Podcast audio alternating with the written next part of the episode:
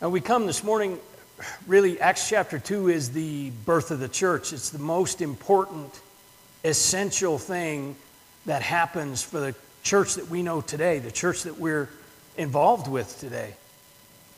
And it has a lot of history to this. And so it, today's going to be a little bit of a history lesson as well because we're going to go back and see where Pentecost was prior to this and, and how important all of that is. And there's, this is Pentecost.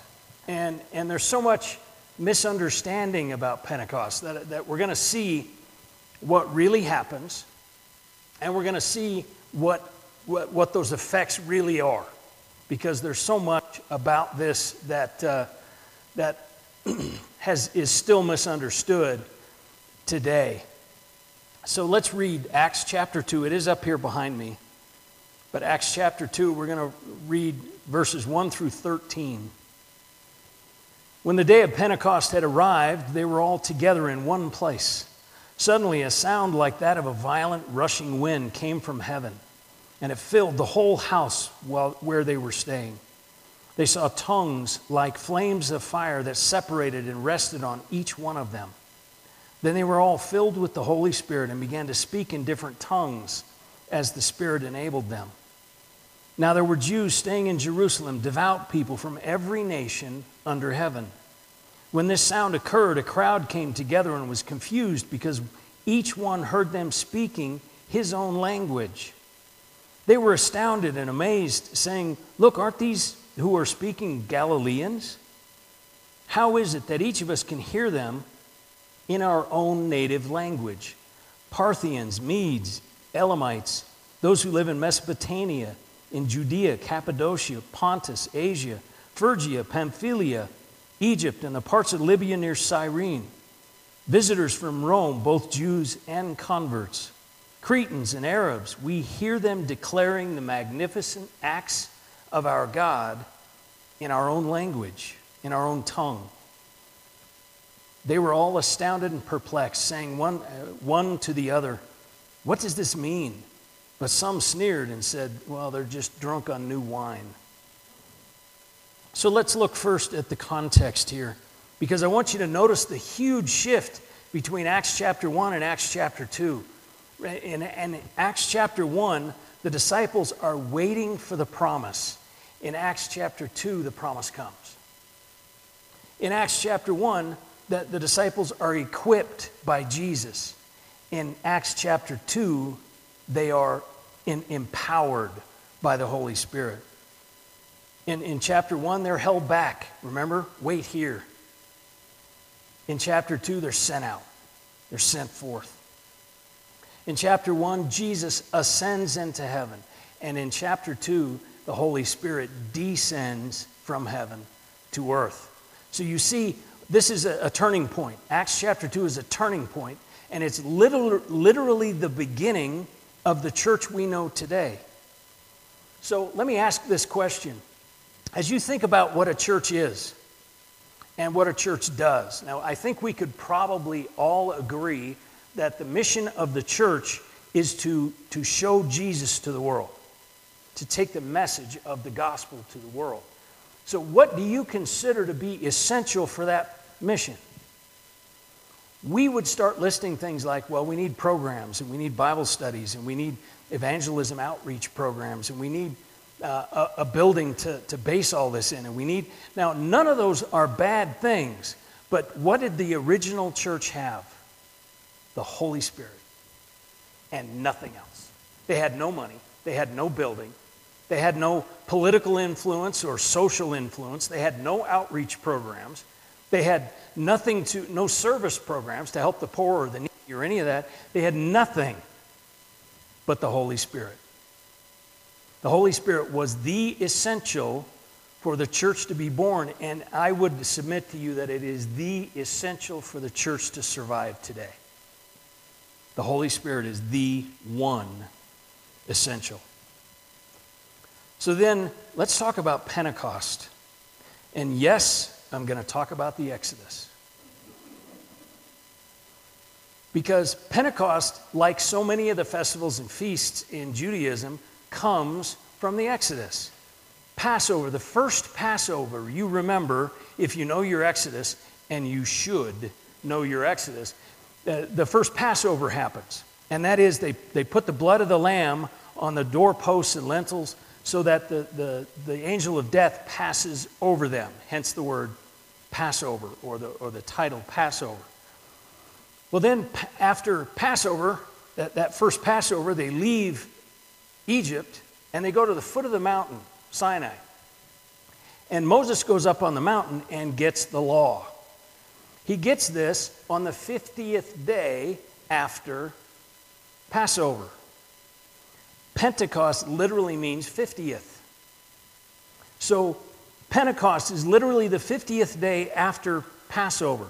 So the way the Jewish festival goes is we have Passover, then you have the Feast of the Unleavened Bread immediately after Passover. Why the Feast of the Unleavened Bread? Because it shows the holiness and righteousness and purity that happens at Passover. What happens at Passover, that blood of the, the lamb shed, purifies. And so they have a feast of the unleavened bread, showing that holiness, that righteousness, that purity. Then we have the feast of the first fruits, and then the feast of weeks, which the feast of weeks culminates in Passover, or I'm sorry, in, uh, in Pentecost. It culminates in this, this celebration of the giving of the law, Pentecost. So we can see in, the, in, in these, in the, in the festivals and feasts of, the, of Judaism, we can see Christ, can't we? Our Passover lamb, whose blood covers us, who makes us holy and righteous and pure, who then, eh, his first fruits, he was the first fruit of the dead in his resurrection. And then 50 days later, we have this celebration of giving of the law. And what happens on that day? The giving of the Holy Spirit. The promise that he gave to Jeremiah that he would write his law on our hearts. So you see, Pentecost is all tied in with Judaism, it's all tied in with the, the Exodus event, it's all tied in with the festivals and feasts. It, it matters not only that the Holy Spirit came on this day, it, it literally matters the day he came. Let me give you just another example. Again, if you know your Exodus, Moses goes up on the mountain to get the law, and what, what do the Israelites do? They build a golden calf and they start worshiping it, right? So Moses comes down from the, the uh, mountain, and God says, Send the, the Levites, the priests, through the crowd and slay all those who are worshiping the calf. So Exodus 30, 32 28 tells us that 3,000 were slain because of, of the priests going through. 3,000 were slain. Now, right after uh, what we'll see next week as we look at the, the sermon of Peter, because Peter stands up right here and gives an amazing sermon right after this. And in chapter 2, verse 41, it says that 3,000 souls were added to the church. What an amazing coincidence, huh? You don't actually still believe in coincidence, do you? God wants us to connect these things. He wants us to see these connections. He wants us to see that He has, he has had this plan all along. The day of Pentecost is important because it is the birth of the church. But it is also important that it happens on the day of Pentecost. And when the Holy Spirit comes, he, he comes with signs. The first sign is the sound of a rushing wind.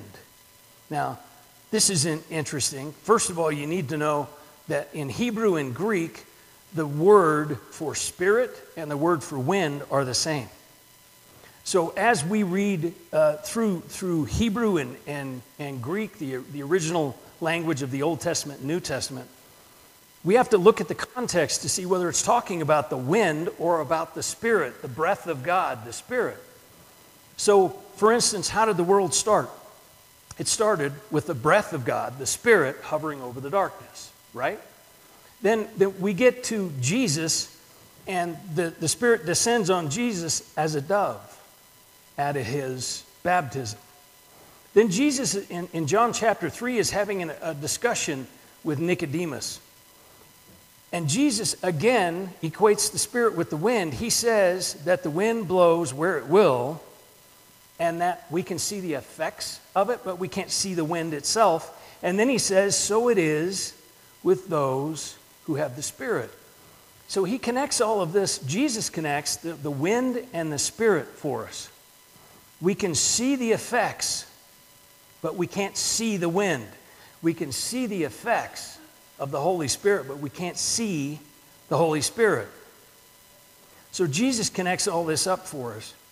Like the wind, the Spirit works as He decides, and, he, and what we get in our lives is the effects of it. We don't see the Spirit, we see what the Spirit does. And then just to point out, the, the, it, it's kind of, a, kind of a, another crazy coincidence. Jesus in the Gospels is conceived and born of the Holy Spirit. Jesus ascends into heaven, and the body of Christ, the church, is conceived and born of the Holy Spirit. So, does that, does that connect the dots for you on what the church is meant to be? The body of Christ, the physical representation of Christ on earth. That's what we are. Then it, then it talks about tongues of flame or tongues like flame. How did God call Moses? The burning bush, right? He speaks to him from, from flame that is not consuming the bush. Then how does God lead the people of, of, of his, his original chosen people out of Egypt and across the wilderness? In a pillar of smoke and fire. So we, we just have, all the way through the Old Testament, we have the idea of flame, fire, being both judgment and guidance. And then we have the Holy Spirit coming in judgment and guidance here. Judgment on those who do not believe in Christ, guidance for those who do. Now, I would also point out here that the Holy Spirit comes on everybody there. Now, we automatically think, well, it's the original 12, right? It's the 12 disciples. But remember from chapter 1, there's about 120 people here men, women, a bunch of people gathered. And the Holy Spirit comes on all of them, it says. Now, it comes on all of them equally. I mentioned last week, women are equals in Christianity. Equal, uh, women and men are equals in Christianity. And here's more proof the Holy Spirit comes equally to all of them men, women, rich, poor, educated, uneducated. That doesn't matter. The Holy Spirit comes on all who are believers. So, how does that affect us today? Well, have you ever thought in, in the back of your mind, well, that guy's got more of the Holy Spirit than I do because I just don't understand what he's, what he's talking about, or I, I could never do that, or what? that, that's just not biblically accurate. No, no one has more of the Holy Spirit than you do. No one. There might be some that are listening closer to the Holy Spirit, but no, nobody has more or less of the Holy Spirit than you do. He comes equally. So you get the, the, the, in these first two signs, you get the rushing wind and the, and the tongues of flame. You get the idea of power, don't you? You can just feel the power of this. This is going to empower the church. This is going to be the power behind the disciples of Christ. And then we get to the speaking in tongues. And this is the part that's so often misunderstood. It is clear in the context that this is not some unknown language. In fact, verse 8 says, How is it that each of us can hear them in our own native language? This is not some kind of unknown language or some language from heaven. This is, this is dialects and languages that are known to the people that are there. Paul does talk about heavenly languages in his letter to the Corinthians, but this is not the place to get that idea. This is clearly known languages of the people that are there. Known languages. So, what does it mean? What, what, what is this? What are the tongues? What does the, the no, native languages mean? Well, there's a lot of different theories. Jewish theologians understand this happening right here as a rebuke of the Israelites, the rebuke, a rebuke of the Jewish people. Because remember, what, what God, when God called them out of Egypt, He told them, You will be a kingdom of priests, a holy nation, a people for my own possession. They were meant to show the world who God was. But what did they do? They locked it up in an obscure language of Hebrew. Hebrew is a, a difficult language and, and not spoken in, in, in all of the Middle East except in Jerusalem. And so they, they essentially locked up the message of, of God in their language. So the Jewish theologians see this as a rebuke of that, a rebuke of the Jewish people saying, No, he's our God. And the Holy Spirit saying, He is everyone's God. So we see that. Modern uh, theologians mostly say, mostly think, that this is a reversal of the Tower of Babel. If you remember Genesis 11, the Tower of Babel, the people are trying to build a tower so that they can become God. They're trying to get build a tower high enough that they can become God. So God confuses their language so they can't work with each other anymore. So they can't keep building. So it, it scatters the people. And, and there is kind of an interesting thought process with this being a reversal of the Tower of Babel because God originally confused the languages to scatter the people, and now the Holy Spirit brings them all together by speaking to them in their language, whatever their language is. At, at Babel, the people could no longer understand each other. And so that's why God confused the language. Now they can hear the message of God in their native language. So it, it, it's a reversal. The Tower of Babel was about people building themselves up to be God, and, and the Pentecost is God coming down to us. So you, you can see this as a, as a, uh, a reversal of the, the, the judgment on the Tower of Babel. But this is kind of an amazing sign. I, I mean, it, it, talks about all the different people groups that are there, and they all hear the, hear the message of God in their language. You know, I was speaking on the phone with uh, uh, Faith Comes by Hearing Ministries. They're the, the military Bible sticks that we, we have gotten each year. Do you know how many languages they have those in? Over 1,400 languages on those military Bible sticks. Over 1,400. Think about everybody hearing the message of God in their language. How many, how many languages are spoken just in the United States?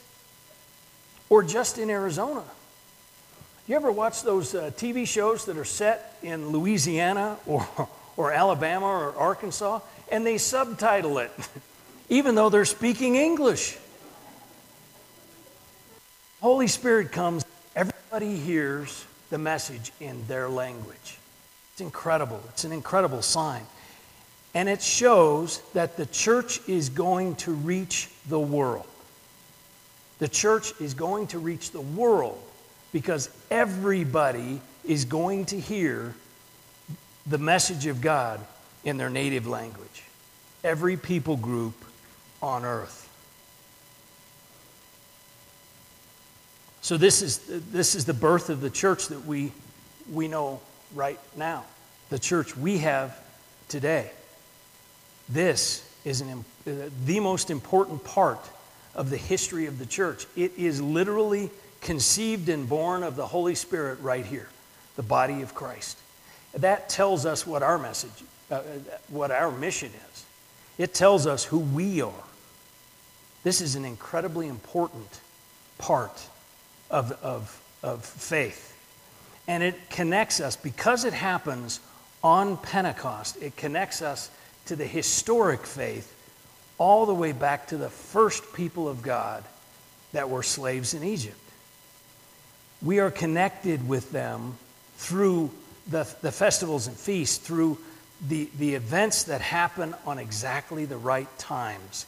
God is incredible at this. He wants us to see this. He wants us to make these connections and know that, that, that, that He's had a plan all along, and we're part of that. But also that we are connected with historic faith through when things happen. The signs that happen, the, the, the day it happens, it all, in, all takes us back to historic faith. The Holy Spirit comes in this passage. It empowers the church, it gives birth to the church, it gives the church its mission. We will take the message of God to the world in all languages, all people groups. That's what the church's mission is going to be. Will you be part of that mission? Will you be part of that work of God? I'm going to ask that you bow your heads for a moment.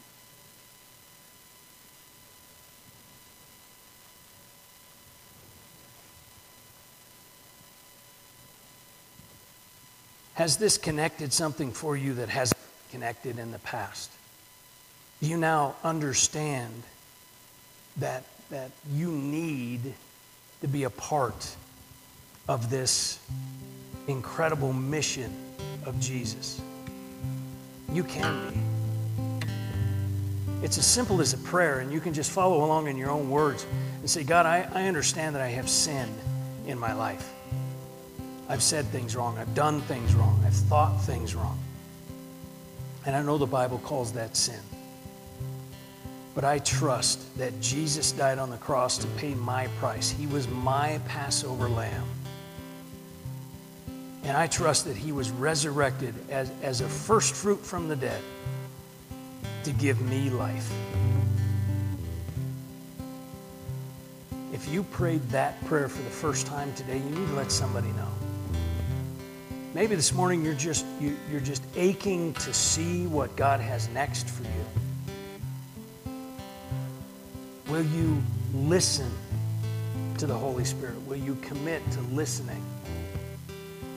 To the Spirit that empowers you. No one has more Holy Spirit than you do. You just got to tune in. Will you make that commitment this morning?